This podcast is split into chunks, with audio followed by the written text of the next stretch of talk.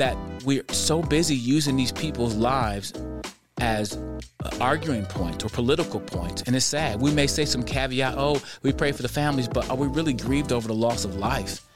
Um, and I don't want to be, I don't want to to just be dragged into that where I'm not respecting life and the fact that these people have been created image of God because it's gonna be so easy to make these people topics, not people. But I want to engage these, these cultural topics because I want to bring the truth, the light of the gospel to light in these topics.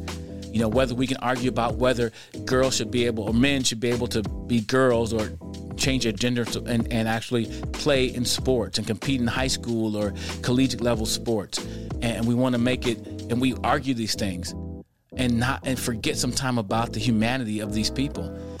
For this young man to think he's a woman, what does that mean? At one point, it was called dysphoria, right? It was it was it was diagnosed, and maybe it still is. But where's my heart compassion for this person not to know that they were created in the image of God? He made them male and female. He created them, right? God didn't make that mistake. Um, and there's a lot of topics. I, I, I, no matter where you fall in, on these things, I want to bring it to the back to the light of the gospel.